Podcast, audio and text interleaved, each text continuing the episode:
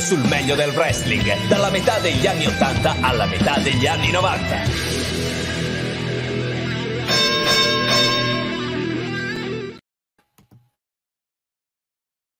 Bentornati amici di Wrestling Telling Stories, siamo ad una nuova puntata, faccio entrare subito il mitico maestro Luca, buonasera Luca. Buonasera, buonasera Vince, buonasera ascoltatori, spettatori di tutti i nostri canali, no? Audio, video, salutiamo tutti. Oggi, oggi siamo in tandem, eccezionalmente orfani del maestro Floran che eh, la, se l'è preso Bangkok, dice la leggenda. Sì, ma eh, così dice la leggenda, poi chiederemo spiegazioni su dove sia, magari esatto. fa un'apparizione in chat, che ne sai. Ah, magari arriva, magari arriva. Comunque oggi siamo sì, io e Luca, grandissima sì. puntata oggi. Oggi affrontiamo Bomba. E... Metto gli occhiali, eh, in onore della puntata. Addirittura. Un paio di occhiali normali in contrasto con quelli di Floran che non c'è, quindi è un eh, gesto forte. Infatti sarebbe stato un bel combo. Comunque Già. oggi parliamo di Ric Flair, Nature Boy.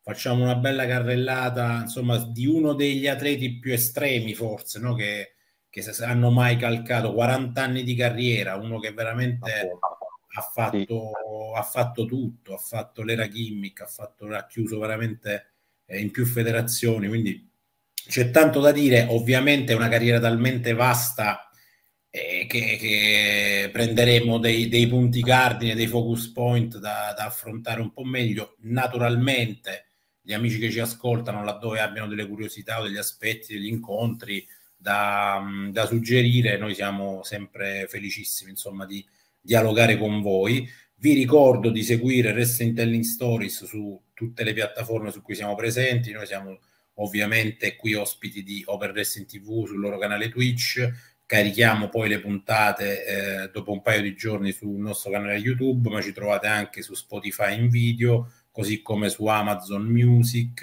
ehm, Audible, eh, chi, più ne ha, chi, più ne ha più ne metta. Siamo veramente ovunque, quindi da un punto di vista di reperibilità eh, non avete scuse. Ti faccio una proposta, Luca, dato che ne abbiamo sì. parlato già tante volte, insomma, se no rischiamo di diventare noiosi la parentesi sulla Royal Rumble del 92, dato che parliamo di Ric Flair, questa volta la saltiamo. Sì, cioè sì, esatto, ne abbiamo parlato tre volte, cioè l'accenno lo facciamo, ma poi no. partiamo.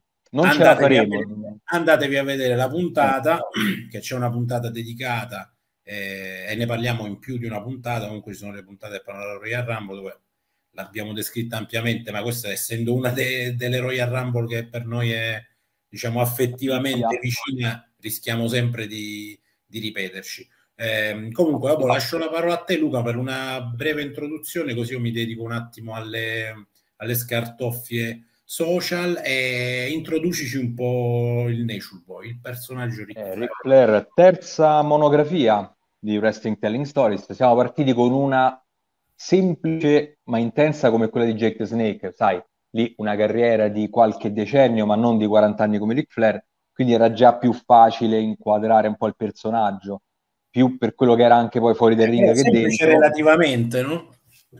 Sì, cioè... per Jake the Snake, però rispetto poi a Bret Hart, perché veramente carrierone, e Ric Flair, sai, adesso con Ric Flair stiamo forse a livello proprio di carriera toccando quella più complessa, secondo me, perché la carriera di Ric Flair, poi vediamo tutti i vari passaggi, cerchiamo di ripercorrere, però si splitta in tante federazioni, dura 40 anni, vive diciamo di varie fasi e da un certo punto di vista è semplice per il personaggio Ric Flair che è rimasto quello ed è sempre esploso mh, anno dopo anno, ma su quel tipo di personaggio.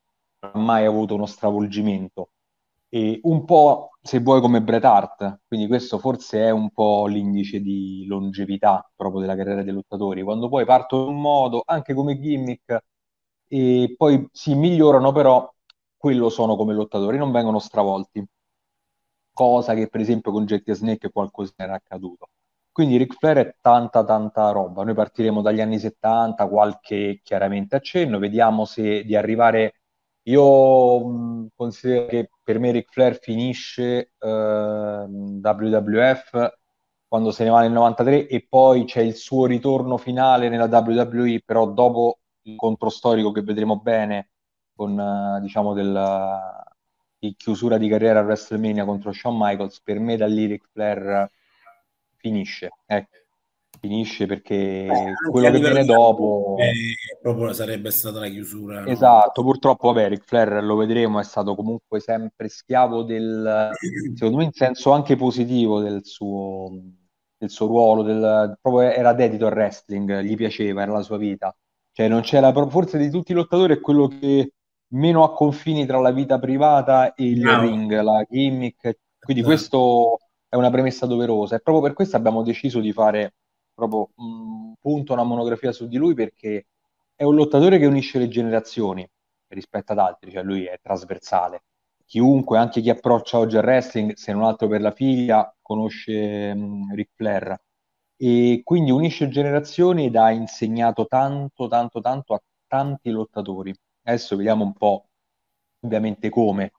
Eh, sulla gimmick poco da dire, il Nature Boy è, è storia, 40 anni di carriera, lo dicono, 5-6 federazioni differenti, girati, NWA, WCW, ovviamente WWE, WWF, finale della TNA, quindi ha veramente visto tutto, ogni singolo spogliatoio di ogni arena, sia a livello di federazioni locali che poi di, di grandi federazioni statunitensi. Ric Flair, penso che eh, se potessi intervistarlo, la prima domanda di quelle diciamo inedite che gli farei è Ric Flair, mi dici un'arena dove tu non, eh, non, hai lottato. Sì, esiste un'arena negli Stati Uniti dove tu non sei stato a, a fare show, anche al show, eccetera.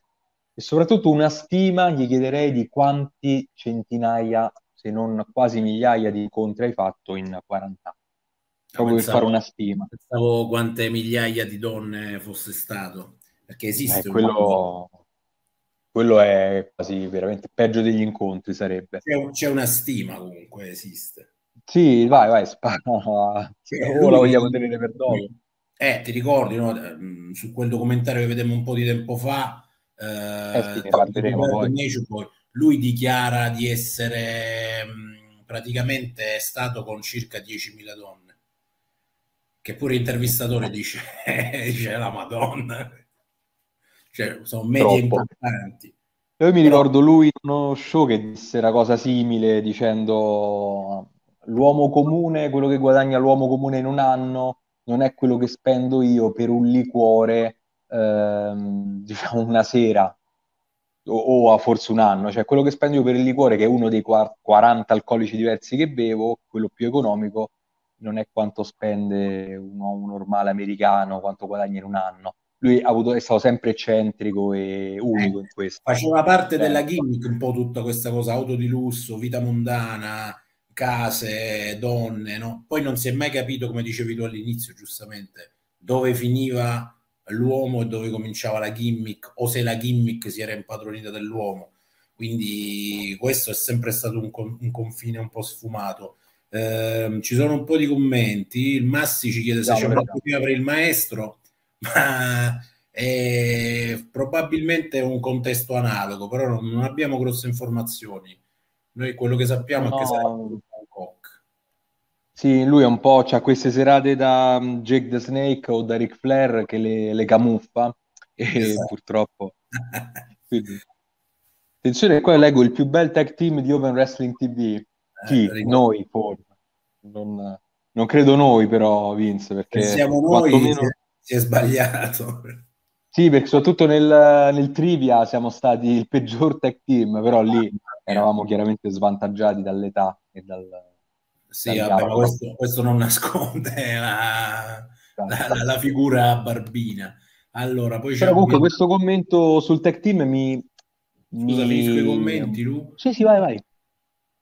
Ah, Hello Boys, chiaramente salutiamo. Ragazzi, ciao a tutti. Noi salutiamo all'inizio quando magari ancora qualcuno non si è collegato. Eh. Sì, sì, no, infatti. Comunque, appunto per questo finiamo di passare la segna ai commenti. Hello boys, ciao ragazzi, buonasera a tutti. Poi c'è un commento. Il non rescindere la gimmick dall'uomo è una costante degli anni territoriali incoraggiata dai promoter. Eh, questo pure ha senso. però sì. particolarmente... Beh, poi qua è un altro tema ancora, cioè era proprio l'industria che incoraggiava eh, i wrestler a intraprendere un certo tipo di stile di vita, perché poi alla fine effettivamente, eh, da quello che si sa, anche lui no, non aveva quasi nessuna remora familiare, mancava da casa per mesi, sì. c'è tutto il tema del figlio, ne parliamo dopo, cioè sono cose insomma pesanti. No, no, è vero, è vero, la, diciamo, gli anni territoriali, cioè, cioè, è giusta la, la, riflessione, poi soprattutto su Ric Flair, secondo me, perché Ric Flair rappresenta prima dell'ingresso in WWF, quindi prima degli anni, diciamo, 90, lui rappresenta proprio l'emblema dell'anti-wrestling di Vince McMahon, cioè Ric Flair si faceva le federazioni, le arene e veniva sbeffeggiato da alcuni grandi lottatori eh, che dicevano che Ric Flair lottava in arene semivuote, cosa tra l'altro parzialmente vera. E Ric Flair era, era il wrestling, quello della NWA, quello più rozzo, meno spettacolare, quel wrestling dove non avevi il pubblico con i gadget, perché non esistevano i gadget, era il wrestling più raw, nel senso proprio di rozzo. Beh, si diceva no, che, che, chi voleva vedere il wrestling andava a vedere Ric Flair alla WCW, chi voleva vedere uno spettacolo per bambini andava a vedere la WWF. Esatto, e quindi in questo Ric Flair però ha trainato quella federazione, cioè la NWA l'ha veramente trainata da, dal 70, dagli anni 70 fino, insomma, comunque sia a fine anni 80 e quella roba lì è stato tanto perché Ric Flair è stato la storia del wrestling anche in questo, finché lui non uh, scazzò in federazione e per i rinnovi contrattuali, eh, chiaramente lì lui teneva, cioè la doppia federazione era in piedi, no? Un po' come nel calcio negli anni 90, finché c'era Maradona al Napoli,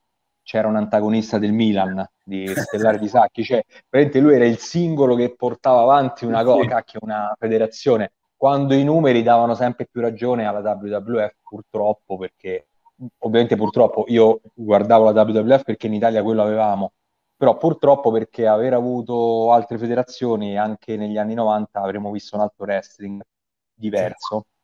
E, ma anche nella costruzione dei, dei, feud, per esempio Ric Flair era, mh, per tornare alla riflessione del, di come sei fuori dal ring e, e lo sei esattamente anche dentro, cioè il personaggio non ha uno stacco, guarda come incarnava il feud ideale lui contro Dusty Rhodes. Cioè, Ric Flair era, capisci, proprio il vizio, la, la classe operaia che non esiste, cioè la superiorità, no? la casta. E Dusty Rhodes era l'americano, quello so, del sogno americano, ma comunque un po' il texano che so, prediligeva dei valori più comunitari, più popolari, meno ovviamente non il nome del lusso, lui era dalla parte dei lavoratori, quindi c'era proprio l'esatto opposto che ha creato dei feud clamorosi, eh, tra l'altro tra um, Dusty Rose e Ric Flair, cioè feud una volta vince uno, poi l'altro, incontri di 20 minuti. Ti proietto qualche commento, lui. Eh? Ah, ok, vai. Eh sì, al Kogan l'uomo, eh sì, giusto, giusto.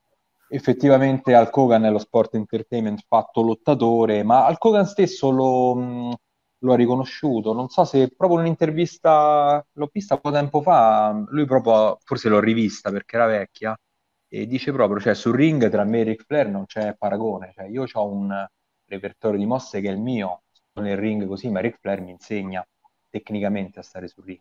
Cioè, chiaramente, eh, contro di Ric Flair erano for, belli, cioè quello che mi piaceva era l'intensità, cioè lui erano incontri dove questi, specie contro Ricky Steamboat, loro combattevano. C'era una mossa, non c'era pausa, ti ricordi no Vince? Non, cioè non sì, facevano ma... pause.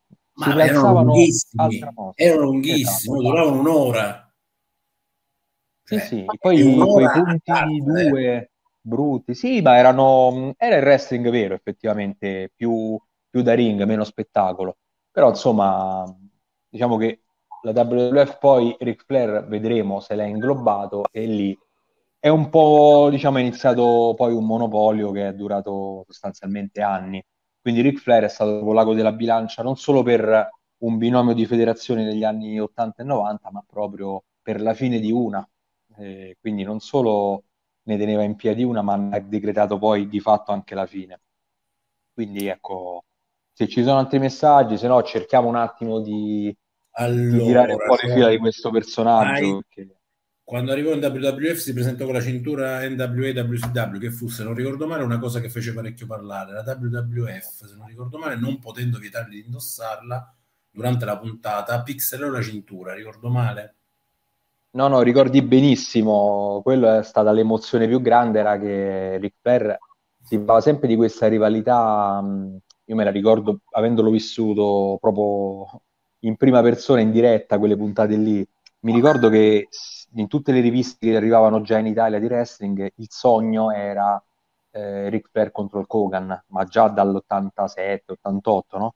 E quando si iniziò a vociferare dei problemi di rinnovo contrattuale di Ric Flair di là, tutti dicevano arriva, ci sarà questo incontro, quando ha imboccato in WWF con sta cintura dicendo questo è il mio, questo è il vero titolo del sì, vero sì. campione, tra l'altro neanche cosa troppo politically correct verso la WWF, però poteva fare tutto e gli pixellavano quella cintura, sì, che sarebbe stato qualche, c'erano problemi sia di pubblicità, ma soprattutto anche di possibili denunce poi, no? Perché lì è una cintura, parli di un'altra federazione. E sì, lui, Ric Flair, entrò alla grande, ti ricordi con Mr. Perfect al fianco che gli faceva da mentore, no?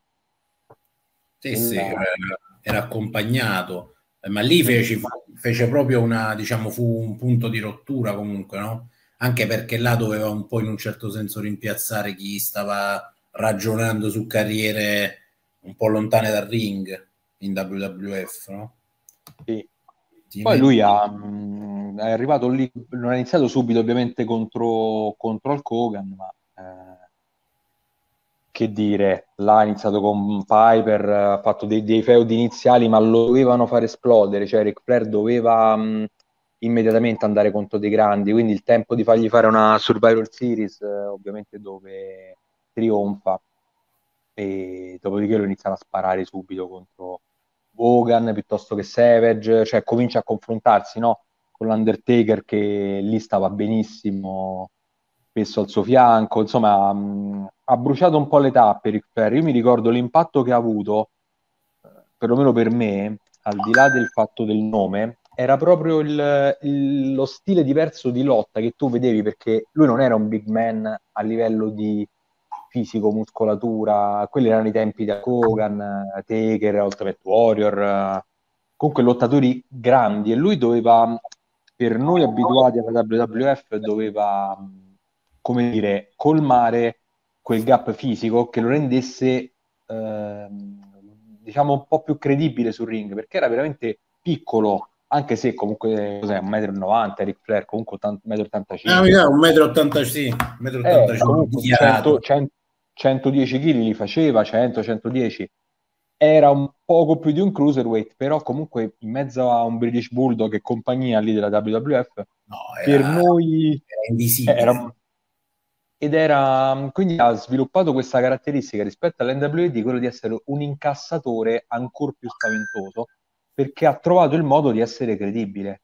E come uno che soffre e poi con uh, diciamo gli escamotage eh, era un grande seller no? in gergo si dice seller no? quello che enfatizza, sì. che enfatizza no? i colpi ricevuti eh, le grida di sofferenza urla di dolore poi lui si era inventato tutta una serie di macchiette eh, di quando cascava per terra dopo che veniva colpito, cioè aveva creato veramente un marchio di fabbrica, cioè tanti marchi di fabbrica che poi facevano il personaggio Ric Flair.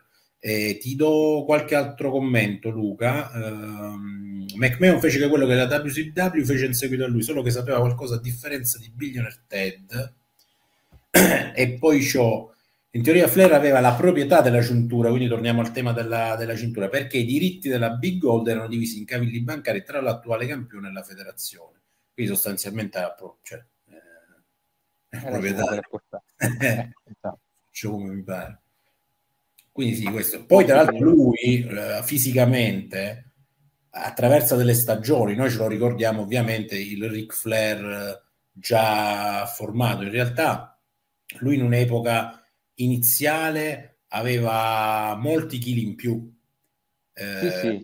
Pre-infortunio, pre-incidente, sì. Pre-incidente pesava molto, poi cala drasticamente dopo l'incidente aereo, in cui ha dei danni importanti alla colonna, eh, e scende drasticamente eh, di peso, pur non arrivando mai a una definizione fisica come quella no, dei, diciamo, dei colossi che ci ricordiamo dell'epoca, Ultimate Warrior, British Bulldog, insomma quelli che avevano... Eh, sì, neanche, neanche, se ci pensi, neanche Bret Hart, che comunque fisicamente eh, non era un colosso, ma era fisico, ce l'aveva. Cioè, era sì, sì. bello pompato, però lui era strutturato. Era tirato, no? Lui era tiratissimo, era nervo. Sì, eh, Ric Flair non aveva bisogno di quello, proprio è l'esempio di come un lottatore può raggiungere l'apice, non solo perché tu lo vai a pushare come federazione, ma proprio perché mh, lui ce la fa a prescindere anche col pubblico. E, mh, è così over. Lui ce la fa prima di salire sul ring, cioè, capito? Quello era campione, prima ancora di, di, di mettere piede sul ring, eh, aveva in pugno le folle, ti ricordi, faceva durante gli incontri lui faceva una delle sue cazzate il pubblico impazziva. Poi vabbè, il marchio di fabbrica, no, quando faceva uh, il grido che aveva rubato a, a Jerry Lee Lewis. Tra l'altro è stato in grado di prendere tante caratteristiche, appunto eh, gli U di, di, di, Jerry Lee Lewis, così come la stessa uh, gimmick del Nature Boy, no? che prende da, da Rogers. Rogers. Esatto da Buddy Rogers, che poi se non sbaglio, io non lo so questo, però credo che lui, anche se comunque Buddy Rogers era un lottatore di vent'anni prima di Rick eh. o meno, però mi sembra che abbiano fatto addirittura un incontro loro, ovviamente qua dovremmo andare a ritrovare se esiste, e, perché mi sembra che lui sta, sta gimmick di Nature gliel'ha presa dopo averlo però battuto in un incontro, immagino un Buddy Rogers sulle stampelle, però cioè, ovviamente l'ha migliorata eh, perché poi l'ha portata a quei livelli. Però anche il capello biondo, quel modo di fare, le musiche d'ingresso, piuttosto che dai, costumi, le, quei vestaglioni di Ric Flair meravigliosi fino all'ultimo giorno di, di carriera contro Shawn Michaels sono stati incredibili. Poi è bello rivederlo magari anche nella figlia, no? In parte Charlotte Flair è tanto Ric Flair nel, diciamo, proprio nel, nel modo di porsi sul ring, anche se ovviamente in un contesto ribaltato di wrestling femminile, poi peraltro attuale però comunque la, la vedi, lo vedi il sangue di, Beh, di DNA, ce l'ha. La scuola è quella. C'è invece questo commento che è interessante, che, mh, mm, sorprendente il fatto che poteva sellare solo il petto e non la schiena per via dell'incidente. Ed è per quello che atterrava sempre di petto. Ma effettivamente... Non... Sì, ti ricordi quando gli fanno il back body drop e lui tende sempre ad atterrare rispetto agli altri sì. lottatori proprio quasi di lato, no? sempre di, di fianco. Sì, sì, era una cosa che se non sapevi dell'incidente dicevi ma perché cade in quel modo? Però era un altro marchio di fabbrica suo, ma considera che questo ce l'ha nel, nel destino, cioè Flair dopo quell'incidente io penso di spezzi tre, tre parti di, di colonna vertebrale, ma già tornare a avere una vita normale può essere... Cioè, no? torni a camminare... Eh, quello altri 30 anni, altri 30 anni si è fatto di carriera ricominciando da zero, tra l'altro, perché in quel periodo il wrestling, cioè non è che era facile e ripartire da zero, fai un anno o due fermo, poi rifai la preparazione per ristrutturarti per almeno un altro anno, lì devi lavorare. Quindi ti fa capire proprio la sua forza di volontà, che però comunque era più forte pure dei vizi, perché lui si...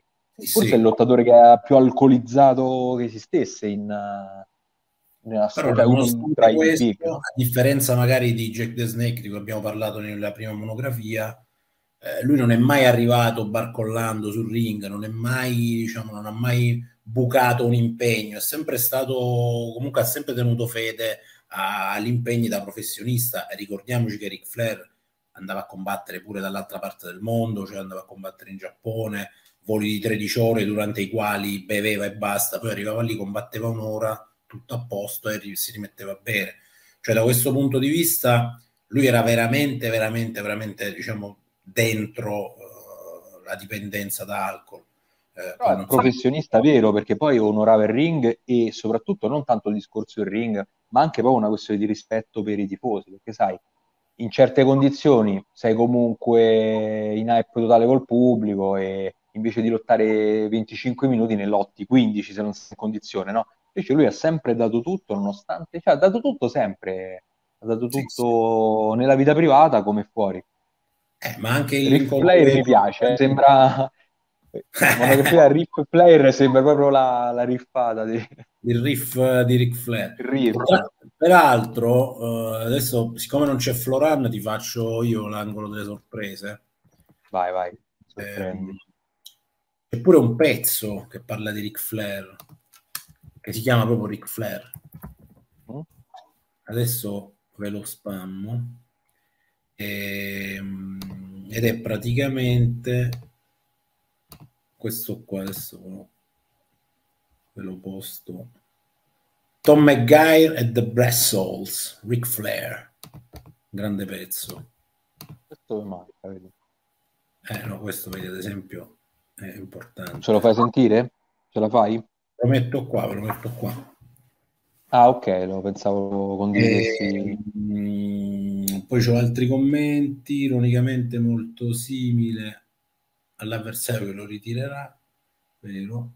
E, ehm, e poi però mi volevo riagganciare a quello che dicevi. Eh, lui fino alla fine, anche in quell'incontro simbolo che per noi sancisce poi la chiusura effettiva della carriera di Ric Flair, che è quello con Shawn Michaels, anche in quell'incontro un Ric Flair evidentemente avanti con l'età, evidentemente eh, fisicamente eh, con, con, dietro tutti i pesi di, eh, di, un, di un atleta che non era più ventenne, comunque regala uno spettacolo di altissimo livello, anche lì, basandosi sui suoi punti di forza, che erano la grande sofferenza, grande incassatore, teatralità. E... Beh, quello è cinematografico vero, cioè quell'incontro di WrestleMania, cos'era? WrestleMania 24 è qualcosa, no. però lì c'ha l'avversario ideale, perché lì Shawn Michaels stava fuori, in quel periodo lì di maturità di Shawn Michaels tirava veramente fuori il meglio dagli avversari. Eh. Mm, su questo bisogna dirlo. E comunque sono lottatori che è come se mettessero poi sul piatto una carriera, perché anche Shawn Michaels lì poteva essere l'incontro di fine carriera di uno dei due in quel momento. Secondo me mettono sul piatto tutti quanti 30-40 anni di carriera lì e dicono ecco questo è, e lì è un esempio dove proprio l'età non, non si vede sul ring. No, perché no. proprio parliamo di lottatori che hanno sofferto di infortuni gravi, poi sono rientrati, hanno avuto i loro demoni, comunque storie parallele. E beh, ovviamente Shawn Michaels eh, ha preso da Ric Flair, come dicevano nei commenti, tanto. E già la di Generation X con Triple H, quanto c'è in alcuni atteggiamenti di Flair mh, nella di Generation X anni e anni dopo, quanto hanno preso? Tantissimo. Beh, le basi sono quelle però ecco, Ric Flair, diciamo che nella, nel finale della carriera, per agganciarmi a quello che mi hai chiesto, insomma, su, sull'incontro con Shawn Michaels, non è stato l'unico bell'incontro che, diciamo, ha fatto. Eh. Io mi ricordo, certo, non proprio a ridosso di quella WrestleMania, però aveva fatto, cos'è, 2006, una roba del genere, degli equit match con Mick Foley, cioè comunque aveva fatto mh, incontri di alta intensità, dove comunque poi emergeva non il Ric Flair di sempre, ma anche un Ric Flair diverso, cioè un Ric Flair un po' più sanguinoso, più forse delle origini di Steel Cage match, match sì, scusate, sì. che faceva prima. Quindi insomma, e con Mick Foley pure lì fece una grande prova e comunque stiamo parlando del 2006, cioè lì Ric Flair aveva 50, 50 anni, forse 55, 56, insomma era molto avanti con l'età. Quindi insomma diciamo che Ric Flair quello che quello che ha detto e ha dato sul ring è evidente. Eh, noi chiaramente stiamo filtrando i suoi match, facciamo delle carrellate perché la cosa grave è che molti, molti incontri suoi non li abbiamo potuti vedere. Non so se siano disponibili in qualche archivio, ma io il Ric Flair degli anni 70 e 80 contro i vari Gary Van Eric, eh, contro Ricky Steamboat, e, ma anche contro Iron Chic, anche contro Andre the Giant lui ha combattuto all'inizio, negli anni 70, pensa. Che deve per vedermi un incontro di Ric Flair contro Andre the Giant, però eh, sono d'archivio. Se non sbaglio parliamo di federazioni tipo la IWA. Poi è chiaro, quello è un Ric Flair diverso, poi ci scrivono adesso il feud con Triple H, quello è bellissimo, altro grande feud, cioè lì Triple H che gli spacca il martello in testa per, eh, con grande filosofia dirgli no, per me preferisco farti fuori che vederti decadere come il vecchio. Lì mi ricordo, fu tanta roba. Poi, chiaro, poi Triple H aveva proprio un altro fisico. In quel momento era proprio difficile fare emergere Ric Flair contro, sul ring come vincente contro Triple H. Però a me per dire, anche se nei limiti della pagliacciata, mi è anche piaciuto in alcuni casi, eh, però anche il feudo con Vince McMahon, quando erano cos'era, coproprietari della WWF, e poi addirittura Raw e SmackDown sono nati proprio per uh, venire incontro ai dissapori, questo sempre nella storyline tra Vince McMahon e, e Ric Flair nella gestione della federazione. Quindi se non mi sbaglio chi era la moglie disse ok, chiaramente era tutto stabilito prima, però presero la palla al balzo in questa storyline per dire due giocate coproprietari litigate, uno si prende Raw e uno SmackDown, no? Quindi anche se ci pensi, Ric Flair è stato anche alla base nella storyline di una divisione di roster che c'è ancora oggi sì, una federazione nella federazione, no? Sì, sì, la federazione della... è sempre stato, se ci pensi, Ric Flair c'è sempre stato in tutti i grandi momenti. E ti faccio, guarda, una riflessione che mi stava venendo in mente un attimo dopo, il, dopo aver visto il documentario, no? Mm-hmm. Che fa poco riferimento al suo periodo in WWF, che è quello per cui tutti lo conosciamo Ric Flair, se ci pensi, dal, quando è arrivato nel 91, fino al 91, fino al 93, lui di WWF nella Golden Era si è fatto quei due anni pieni. È più, a parte la Royal Rumble, è famoso per qualche altra vittoria? No. Questo, pensaci. Io mi ricordo solo sconfitte di Ric Flair contro, guarda, contro Macho Man a WrestleMania 8, contro Bret Hart per il titolo, questi gli incontri principali contro Mr. Perfect nel retirement match, per cui poi Ric Flair prende, esce e, e va via dalla WWF. Se ci pensi, quanti ne ha vinti, a parte il Royal Rumble di...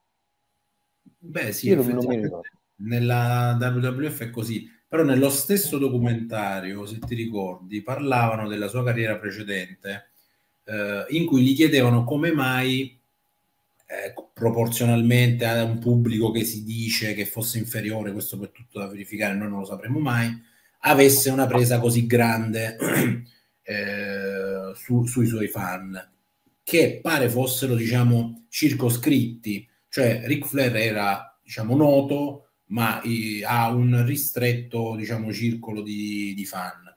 Eh, e la risposta che lui dà è che questo comunque zoccolo duro di fan che aveva lo seguivano perché lui riusciva diciamo a lasciarli sempre eh, nelle vittorie. Questo ti parlo ovviamente di un periodo pre eh, WWF la sensazione che avesse vinto per un pelo e che quindi nell'incontro successivo lui avrebbe veramente perso. Poi questo sistematicamente non, non succedeva però la genialità sta eh, all'interno di, di, uno sport, di uno spettacolo come il wrestling, nella capacità appunto di tenere sempre alta l'attenzione al 100%. E questo è uno dei motivi per cui Ric Flair è, ha cavalcato l'onda in tutte le federazioni, in tutti gli anni, in tutte le stagioni. In questo discorso che fai tu, quanto c'è di attuale? C'è sempre un campione che dura per anni in una federazione come campione e sta sempre per perdere per una frazione di secondo, ma poi non perde e porta, tiene il titolo con l'inganno, l'intervento de, nel caso della stable dei Four Horsemen. Ti richiamo cosa? Roman Reigns. È vero, lottatori completamente differenti, un altro tipo di wrestling, però Roman Reigns come costruzione, guarda che ci tornano delle cose. Non riesce a perdere questo titolo, deve arrivare adesso ai mille giorni, con Cody Rose che è avvenuto quello, cioè nessuno tranne me, giuro, eh, pensava che potesse mantenere il titolo a WrestleMania. Roman Reigns con l'inganno, molto stile Ric Flair, con una stable alle spalle mantiene il titolo per l'ennesima volta. Quindi anche nel, nella WrestleMania attuale c'è, c'è quel Ric Flair che è cresciuto per, per quei vent'anni storici, soprattutto guarda, ti dico la parte dell'NWA, quella era proprio bella, cioè mi ricordo proprio la differenza di wrestling rispetto a proprio alla, alle mix kill, ai contenuti delle interviste, cioè i quattro cavalieri storici con uh, insomma Arn Anderson, Tolly Blanchard, cioè, facevano delle interviste incredibili, cioè a ruota libera, non gliene fotteva nulla, sì, sì, sessismo, maschilismo, esaltazione della ricchezza, de- de- del materialismo puro, era quello che poi piaceva a certi americani, era un politically correct che, che poi magari giocava molto contro l'American Hero di, di Hulk Hogan, di, di questi qui. Eh sì, vabbè, in qualche modo gli, si dovevano contrapporre perché stesso prodotto ti dividi il pubblico a metà, prodotto diverso ognuno c'è il suo, quindi alla fine è così. E poi l'abbiamo sempre detto, no? ormai quasi fino alla nausea, eh, il wrestling, anche quello attuale, eh, deve necessariamente pescare, perlomeno da un punto di vista di modelli, dal wrestling classico, cioè tutto quello che succede in un certo senso non è che è riprodotto, però è sicuramente ispirato a dei meccanismi che hanno funzionato e che funzioneranno sempre, perché ovviamente poi eh, quelle non sono, diciamo, eh, robe che hanno stagione, no? Ric Flair perché è durato 40 anni, perché funzionava sempre, andava bene sempre nella gimmick era, andava bene pure eh, 35 anni dopo. Sì, guarda, guarda, te la metto proprio ancora più, diciamo, allargata. Guarda il livello di stable, il For Horseman e Evolution, con Triple H, Randy Orton, Batista, e guarda quanto funzionano le stable. E lì lui si incastra a perfezione come quello un po' più esperto, più, più avanti con l'età, Orton era quello giovane, però insieme facevano interviste di tutto. Ecco, il, anche nelle stable lo vedi, lui è un evergreen proposito, consigliamolo il documentario, eh, quello dell'ESPN ehm, di Ric Flair che trovate in italiano, tra l'altro, eh, su Disney Channel disponibile. Disney Plus, sì, è, in realtà è sottotitolato. Disney... Ah no, scusami, è sottotitolato, è vero, c'hai... Mh, mm, sì, hai ragione, lo confondo con... Cos'era su Blaze? Era andata una specie di monografia di Ric Flair su un ah. canale di Sky eh, sì, tempo fa, quello era in italiano. Diverti, eh, Nature Boy Ric Flair. È interessante, ci sono insomma dei passaggi eh, della sua carriera e della sua vita personale molto interessanti. E proprio su questo, maestro Luca, ti volevo chiedere una cosa. Um, intanto um, tu avevi detto in, in, introduzione che lui era profondamente legato al wrestling. Adesso non si capisce non sappiamo bene se lui era più legato a quello che la vita da wrestler gli dava o se era proprio, diciamo, eh, dedito al 100% al fatto che fosse un professionista del wrestling. Però, ehm, diciamo, lui si proprio fa della sua vita praticamente una missione di, di wrestling sostanzialmente. E può aver inciso il fatto che in nessun modo è stato mai sostenuto, diciamo, dalla famiglia. Tu ti ricordi, lì abbiamo visto che eh, sì. i genitori erano totalmente, diciamo, in disaccordo rispetto a questa sua ambizione, no? Poi soprattutto il padre medico, persona rispettabile che riteneva sostanzialmente l'attività del figlio come se insomma fosse quasi eh, un disonore no? per, per, lui e per la famiglia. Vabbè, ma lui ha adottato da una famiglia ricca, quindi la cosa già che lo fa svoltare è che rispetto ad altri lottatori, che ne so, tipo Rowdy Piper, mi pare che avesse comunque avuto una vitaccia, eh, una famiglia bella tosta, un'infanzia dura. Lui ha comunque un'infanzia dove c'ha tutto, quindi ostenta, e questo poi se lo porta in carriera, no? Nel far vedere gioielli, quanto devo ammaestrare i miei stivali di coccodrillo, fasi fantastiche di Ric Flair. E mm, quindi c'è questa cosa che lui sicuramente i genitori non vole- volevano tutt'altro. Lui si ribella, fa sta cosa, va a studiare in college, si ubriaca dalla mattina alla sera, donne. Poi tra l'altro Ric Flair aveva una fissa che era meravigliosa, quella di spogliarsi nudo sempre. Quindi di, e nel documentario lo spiegano più volte.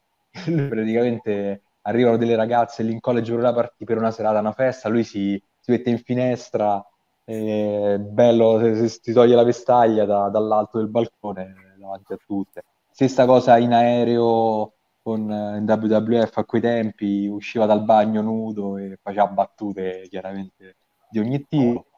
Però ecco, lui c'ha, c'ha questa un po' sta cosa che non gli è andata bene, lui si ribella un po' alla famiglia e poi lì ti prende un po' come a Jack the Snake che voleva comunque dimostrare al padre che era un lottatore che ce l'avrebbe fatta. Fa sta cosa, si trova poi comunque pure la, la, sua storia familiare, comunque dove problemi poi non aveva mai avuti, secondo me lo aiuta tantissimo a mantenere quella, quella gimmick. Cosa che invece altri lottatori venuti dalla strada, tra virgolette, sfogano in una gimmick diversa, no? Del rissoso, del, del casinaro. Sì, sì, sì, assolutamente. Beh, tra l'altro, eh, aspetta che c'è un commento, nel documentario disse che il suo personaggio aveva preso il sopravvento sulla persona, ecco, lo diciamo prima, sì, finendola ad odiare. Eh, eh, sì, effettivamente lui mi pare che c'è un passaggio proprio in quel documentario dove lui dice che non esisteva più uh, l'uomo, cioè, cioè, da un certo punto in poi, dal 72 in poi esisteva soltanto il Nature Boy. Eh, poi quanto di questo sia insomma spettacolo lo sa solo lui, però di fatto c'è che effettivamente comunque lui ha condotto una vita da Nature Boy, non da... Vabbè, infatti in quel documentario non sai quello che è vero delle sue dichiarazioni, perché in realtà quanto no, crede lui... Anche Triple H, perché eh, introduciamo un altro tema che è abbastanza eh, grosso, che è quello de, del figlio, no? che muore a 25 anni. Eh, Triple H fa un intervento dove dice guardate che lui è un mentitore seriale e vi dirà esclusivamente ciò che lui vuole che voi sappiate, eh, perché pare che effettivamente quando il figlio aveva intrapreso la carriera, eh, sottoponendosi a dei test medici, era emerso che comunque i suoi insomma, valori sanguigni contenessero tracce di stupefacenti piuttosto che non so che altro. E lui ha sempre... Eroina. Eh, lui ha sempre... Sì, che poi mi pare che lui è morto di un'overdose di eroina. Eh, sì. Mm, il documentario non mi ricordo se lo dicono, è un'overdose di qualcosa, ma penso... Vabbè, comunque era seratona di droghe lì pure, perché Però lui era il migliore amico no, del negato, no? Perché lui ha... O, certo. O negava l'evidenza in quanto padre perché non poteva accettare, diciamo, insomma, un destino del genere per il figlio, eh, oppure lo negava proprio in toto perché c'è un altro passaggio bello e che ti ripeto non so mai se poi era interpretato se era sincero dove lui dice il rimpianto più grosso che ho dopo la perdita di mio figlio è il fatto che spesso sono stato il suo migliore amico e non suo padre quindi un po' di responsabilità diciamo se la prende poi ovviamente quanto di questo sia eh, lui è dipinto come un mostro sia dalla moglie no? che, cioè... da qualsiasi moglie, cioè, ma anche dai figli, eh, fondamentalmente pure i figli, lui li ha qualc- uno, de- uno due dei, dei, tanti li ha riscoperti a fine carriera quando aveva un po' più di tempo, perché i figli lui non c'è mai stato ovviamente, ma un po' per come dicevi tu, no? per i ritmi che quel wrestling ti imponeva, eh, devi stare quotidianamente sul ring, sempre in giro, una settimana all'anno con la tua famiglia, quello è insomma, eh, già ti, ti, porta alla perdizione, poi mettici pure che ti piacciono certi vizi, Ric Flair eh, in questo fa tombola, però insomma, eh, dal punto di vista della vita privata non ne aveva. Eh, le mogli, vabbè, parlano di uno che pensava ad altro, ovviamente, ma ti ripeto, ci sta, non era l'unico ad averlo fatto. In una, in una fase iniziale, oh, la, prima, la, prima moglie, ti ricordi, si eh, si straniva perché lui nelle interviste televisive, nelle occasioni in cui c'era TV, non portava la fede. Ah, diceva, ma com'è? Perché non porti la fede in televisione? Lui diceva, oh, non lo so, così. Cioè, comunque stiamo parlando... È stato quello il problema. No, però per di... no, perché lui ci ha avuto, c'ha avuto un'escalation. No? Lui parte eh, che ha cominciato a mancare sempre più spesso da casa eh, che se ne andava, mancava qualche giorno, magari tornava, stava con altre donne, eccetera, eccetera, bere sempre, eh, fino a diventare poi un eccesso vivente. Quindi è partito da là, dalla, dalla fede tolta in tv ed è arrivato poi, ricordi quando diceva io avrò per tutti i giorni della mia vita 4-5 donne al giorno. Che peraltro, cioè, plausibilissimo, cioè non, non mi stupirebbe. Vabbè, io una vita da Ric Flair la farei domani. Cioè, una che... settimana da Ric Flair, che è una vita non lo so. Ma, poi, ma guarda, io penso mh, bastano 24 ore. Tanto non dormire un minuto di quelle 24 ore. Allora, vediamo qualche Però, Dai, dai, scorriamo se qualcuno la pensa diversamente da quello che diciamo. effettivamente è un riccone e non uno che lo interpreta, lo si nota pure con l'Evolution. Gli altri tre membri hanno quelle tuttone grossissime che erano trend, mentre lui era portato benissimo. Poi c'ho uno dei suoi più grandi rimpianti, ah, questo è quello che dicevo prima, no? essere stato il migliore amico del figlio non suo padre. Sì, il figlio poi aveva, cioè lui ci credeva nella carriera del figlio, tra l'altro, eh, quindi in quel documentario si vedono pure delle, dei filmati storici di quando il figlio non faceva wrestling, ma forse ancora lì lotta greco-romana, cose simili. Si vede proprio Ric Flair che sì. lo, lo, va a vedere e quando il figlio vince comincia a saltare. Piccolissimo. Sì, e lo vedi diverso da come è sul ring. Forse quelli sono quei rari momenti in cui si, esce un po' dal personaggio, eh, dedica il tempo ai figli, ma sempre perché proietta se stesso su, diciamo, come chiave futura, perché aveva capito che insomma... lì ci può essere poi un'altra chiave di lettura, cioè che probabilmente voleva restituire o voleva che qualcuno vivesse quello che lui non aveva mai vissuto, cioè eh, l'avere il padre dietro una passione che, che, aveva il figlio, perché sembra che il figlio comunque fosse lui eh, a voler necessariamente, diciamo, lavorare con lui, fare la stessa carriera del padre, occuparsi di wrestling, cioè non era stato, diciamo, istradato e forzato da Ric Flair. Eh, era uno che anzi la madre cercava di, insomma, di dissuaderlo, ma lui voleva fare solo quello, probabilmente perché, e questo pure il figlio, eh, non mi ricordo se era proprio un'immagine, sì, era una registrazione audio del figlio all'interno di quel documentario dove dice che eh, lui non è solo mio padre, eh, io ho il problema che mio padre è pure il mio più grande eroe, quindi c'è una confusione totale rispetto a qualsiasi modello no, educativo di crescita.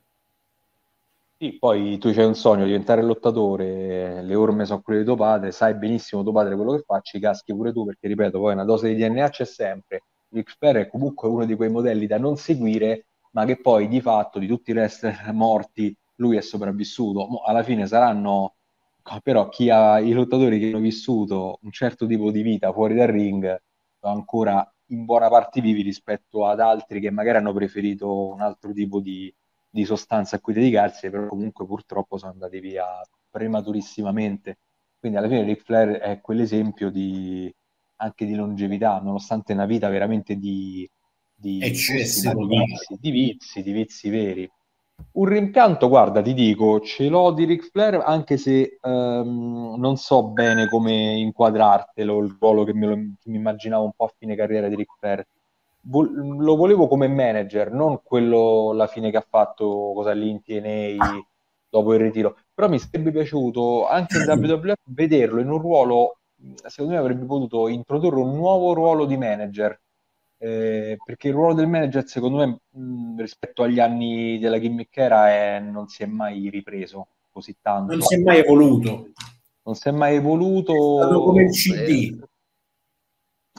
Eh, eh esatto, sì. A un certo punto... Però ecco, Rick Flair secondo me era l'uomo giusto, l'uomo giusto per eh, poter creare una nuova figura di manager, unica ovviamente, però secondo me non lo è stato abbastanza come non, non, è stato sfruttato abbastanza da questo punto di vista, probabilmente perché poi non è neanche facile 40 anni sul ring vederti fuori, no?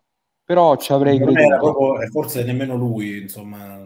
Sì, vabbè, non c'è però è, forse se c'è un rimpianto di, a livello di proprio di 360 gradi di Ric Flair è quello di quest'ultimo tassello di non vederlo come un grande manager o, o una nuova figura, eh, non ripeto, non intendo proprio il manager fine a se stesso, di accompagnatore no, no, no. classico. No, no, è chiaro. Ma anche perché non, non so dirti cosa... Eh. eh. Non, esatto. non, sarebbe mai stato il solito manager. Non so dirti che tipo di manager, proprio perché la novità me l'avrebbe dovuta regalare lui, eh, con la sua genialità. Però forse magari mi sfugge qualcosa della sua parte finale di carriera, eh, che non ho seguito più benissimo, però quello secondo me è l'unica cosa che avrebbe potuto regalare in più al mondo del wrestling piuttosto che vederlo finire male con, con la figlia, con eh, feud, cos'era? qualcosa del, degli aspetti diciamo legati alla carriera della figlia? Perché io su quello sono veramente no beh Charles Flair è una veramente valida valida lottatrice secondo me. E anche il, nei feud anche nel fuori dal ring interviste come costruisce i feud mi piace tantissimo come lottatrice c'è anche... Mi erano nei commenti, scusa Luca se ti interrompo, sì, piccola manager con la figlia durante il primo regno. Sì, però poi c'era, è andato tutto sfumando purtroppo, anche lì con chi stava con l'Esi Store, io con i nomi delle wrestlers sono negato, e praticamente c'era un feud di, eh, della figlia contro questa, lei sì, mi pare si chiamasse, non so, ditelo in chat se vi ricordate, e Ric Flair praticamente tradisce la figlia eh, per eh, farsi questa come amante. Poi addirittura eh, ci sta un, un, episodio, l'ultimo di questa tristezza, dove eh, lei dichiara di essere incinta, di, che sembra di lui. Dopodiché, per una questione di buon gusto, credo che sia stata sospesa la storia. e poi mi dicono il flair dell'evolution era già un pseudo fighting manager, pensandoci.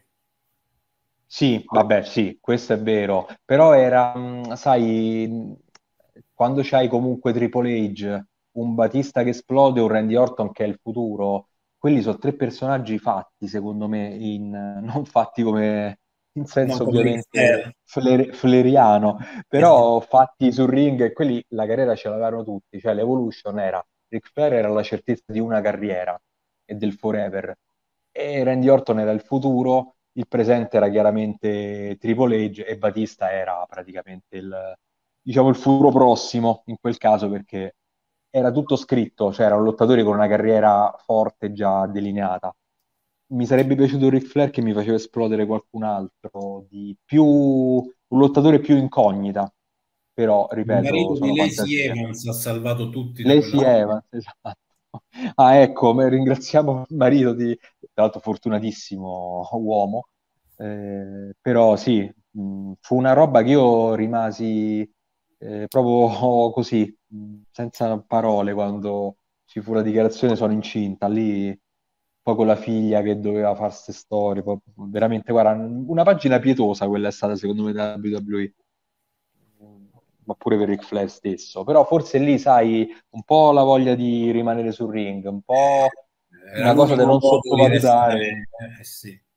Una cosa che dobbiamo dire è che secondo me Ric Flair era uno che se ci aveva 1000 si spendeva 999.9, quindi a fine carriera ti ritrovi senza un soldo da parte perché hai comunque speso tutto e forse anche per quello resti in, comunque in, nello showbiz, no?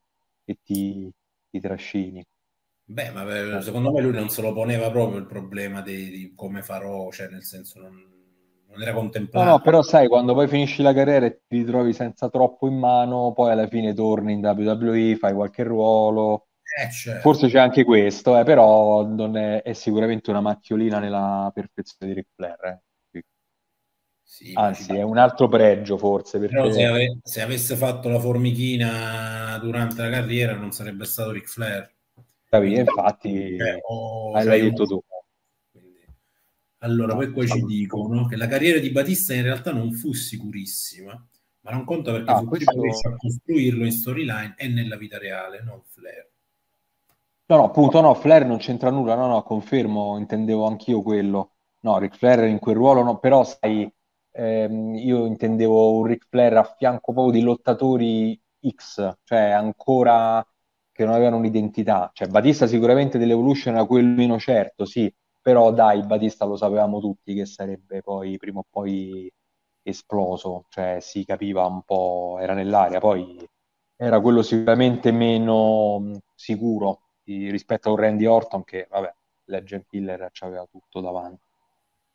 Tra l'altro, se qualcuno sa la situazione di infortunio di Randy Orton, eh, ce lo scriva, perché io purtroppo sono ignorantissimo sul wrestling attuale, nel senso che sì, lo guardo, ma non, non vado a informarmi l'infortunio di Randy Orton volevo sapere se è grave da fine carriera o se c'è la possibilità di rivederlo sul ring. Se qualcuno lo sa, mi evitate di cercare perché ecco, stasera l'abbiamo nominato e grande lottatore.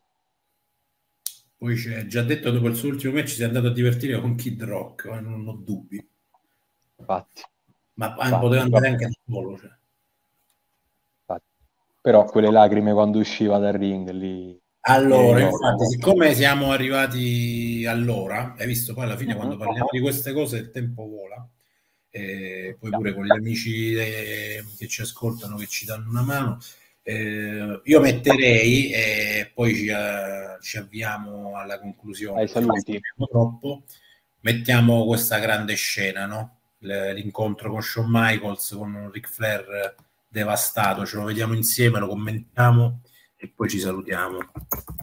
Che dici? Per forza, c'è un must quello. C'è un caso mh, mm, fighissimo su, mi pare di averlo visto su Instagram qualche giorno fa, dove praticamente ci hanno montato sotto la musica di Titanic. E cioè, praticamente le dice eh, dove piangono gli uomini. E c'è praticamente Ric Flair che eh, Shawn Michaels che dice you a Ric Flair, poi gli dà il, I'm sorry, I love you, gli dà il suo calcio tipico eh, di chiusura e l'Eric fa poi lacrime, cose, e parte, mi pare si è chiesto l'Indion. Sì, sì. livelli altissimi. E, ehm, poi la, quella scena, il bello, magari se la metti, mi sono sempre domandato se qualcuno lo sa, magari perché è uscito fuori in qualche intervista, chissà cosa avrà detto Shawn Michaels a Ric Flair dopo che l'ha schienato, perché gli parla all'orecchio, no? Sì, ok, sì. I'm sorry, I love you, quello l'abbiamo visto. Ed Erano è, ancora in piedi. Ed è storia. Quello che gli dice all'orecchio, chissà, magari gli avrà detto la più grossa fesseria stronzata possibile, oppure chissà che frase gli avrà detto magari... Magari non gli ha detto molti... niente. Es- anche, però lì l'immaginario in quel momento eh. è di, che gli abbia detto una cosa bellissima sul sì, senso della vita di un lottatore, no? Che detto da Shawn Michaels è tanta roba. Allora, c'è un altro momento prima di mettere il video, se non ricordo male, non provarono a fargli fare una storia con Carlito, sì. un momento mezzo shoot dove attaccava la pigrizia nel caraibico. Sì, sì, sì, me lo ricordo, fu un feud di un paio di mesi, sì con uh, Carlito, sì, me lo ricordo. Però nulla di che. Neanche mi ricordo chi uscì, forse dovevano pushare un po' Carlito quel periodo, quindi sicuro è Ric Flair. Forse c'era il titolo degli Stati Uniti in ballo intercontinentale quel periodo, che Flair fu anche campione intercontinentale eh, nell'ultima parte, diciamo, dei WWF. Non mi ricordo chi perse, ma non perse benissimo, doveva pushare sempre qualcuno, però ci stava, insomma.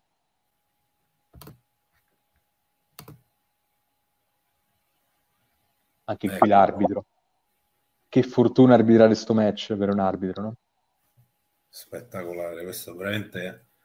Eh, ovviamente la pubblicità doveva un momento simile. Basta, cioè è proprio ah, la, la poesia, una...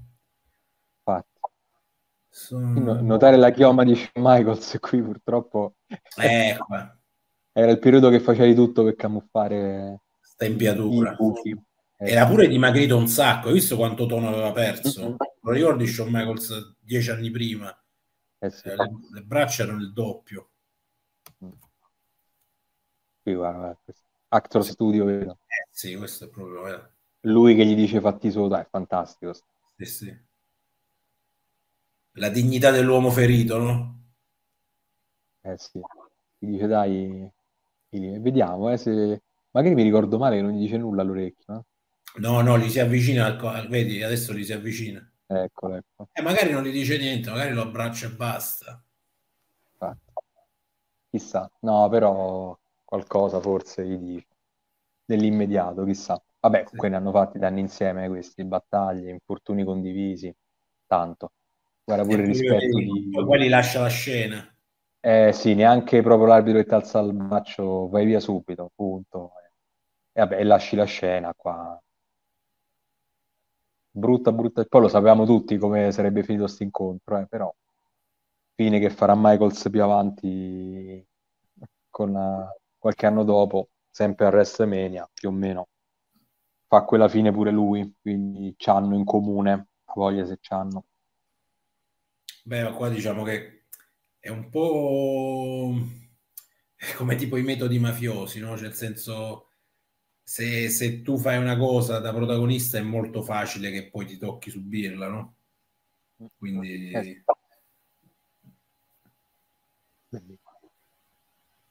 Pubblico che già applaude dietro, sì, sì, sì, tutti, se è già un tributo. Ma gente in lacrime, ti ricordi? Gente che piangeva, disperati.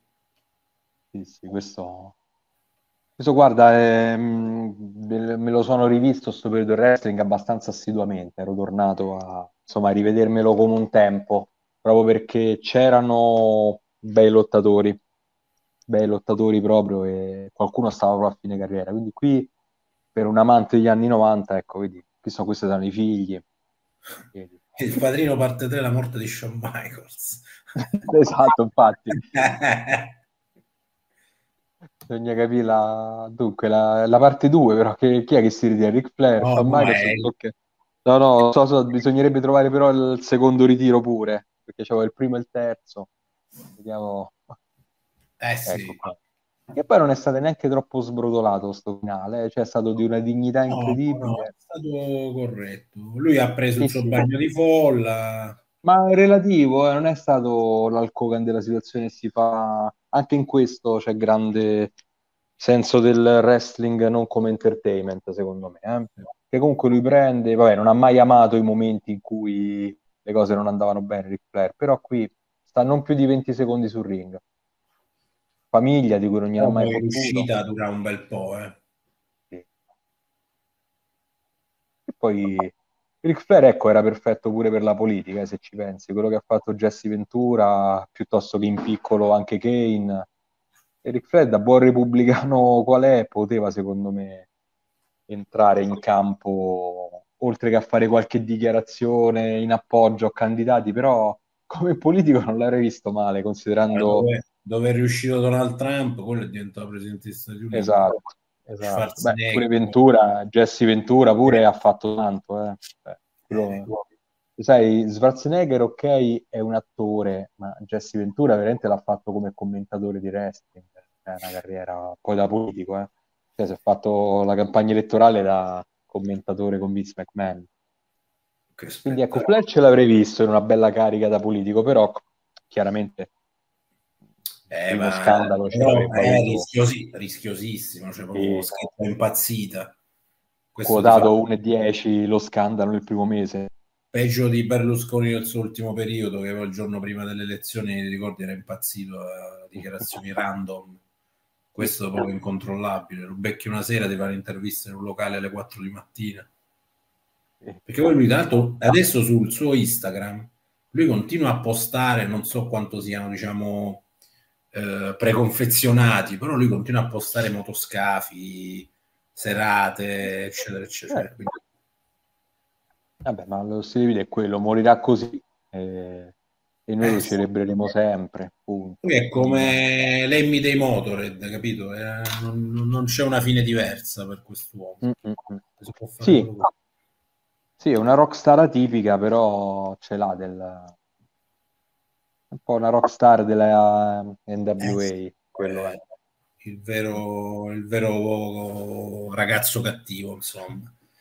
Vabbè, ci siamo visti anche in questa chiusura. Io direi che qualche esatto. chiacchiera su Ric Flair l'abbiamo fatta. Sì, non era facile eh, parlare di Ric Flair eh, in un'oretta, insomma, stringere. Diciamo, era facile parlarne per un'ora perché c'è talmente sì. tanto da dire, poi essere esaustivi ce ne passa. Però certo, è un po' però, come insomma... per noi affrontare queste tematiche, no? parlarne di quello che ci viene in mente, come lo faremmo se ci incontrassimo davanti una birra e parlare di eh, del wrestling che ci piace, dei personaggi. Sì, esatto, questo è lo spirito del, della, diciamo, del format. Non è certo essere didascalici, non è sparare i pronostici, cioè è una cosa più di, di tranquillità, visto l'orario. Ripeto, stai al pub con la birra e parli del wrestling. Sì, sì, sì. E, e, quindi vi invitiamo sempre ovviamente a partecipare come ormai eh, state facendo in tutte le, le ultime trasmissioni perché poi alla fine eh, se ci riusciamo a dare input l'un l'altro, la, la conversazione è pure più, più, stimolante per tutti. Quindi esatto. eh, io dico adesso salutiamo tutti, poi diciamo un'Ave Maria per il maestro Floran che mh, mm, potremmo chiamare chi l'ha visto per cercare il piccolo Floran che si è perso negli studi di Milano. Eh, vediamo se lo ritroviamo. Eh, in... è facile. Sì. Segni particolari ce ne abbiamo due o tre alcuni, no. alcuni audio. Esatto, avremmo, lo troverebbero subito, sarebbe sì. l'ago nel pagliaio. Il piccolo Florano. Eh, comunque ribadiamo ovviamente sempre grazie a Open Wrestling TV per, per lo spazio. Ricordate di seguire Wrestling Telling Stories ovunque abbiate. Pagina Facebook pure, eh, mi raccomando. Pagina Facebook. Qui tra l'altro trovate tutti i riferimenti che si vedono in cima quindi Instagram, Facebook, eh, Spotify, YouTube, ci trovate dappertutto. Fra qualche giorno carichiamo la puntata e, mm, e, niente, ci risentiamo probabilmente fra un paio di settimane. Adesso vediamo perché abbiamo qualche problema di calendario, ma lo definiamo a brevissimo. E, mm, e niente, ringraziamo tutti per uh, la partecipazione. Ringrazio il maestro Luca e ti lascio la parola per per la chiusura. C'ho pure messa Nirvana che dorme qua tra l'altro. Ah, solamente uh, però dovresti no. farlo meglio tu. Quindi, anche Nirvana potrebbe farlo. Ma dorme. Eh, Dai, vabbè, ragazzi, ci vediamo giovedì. Se avete, importante, se ci avete qualche idea sul wrestling, anche temi, monografie, eccetera, scrivetecelo, basta un messaggio e magari per noi è lo spunto per uh, la prossima puntata, no? Va bene. Va andiamo a braccio. Ok. Dai, Buonasera a tutti.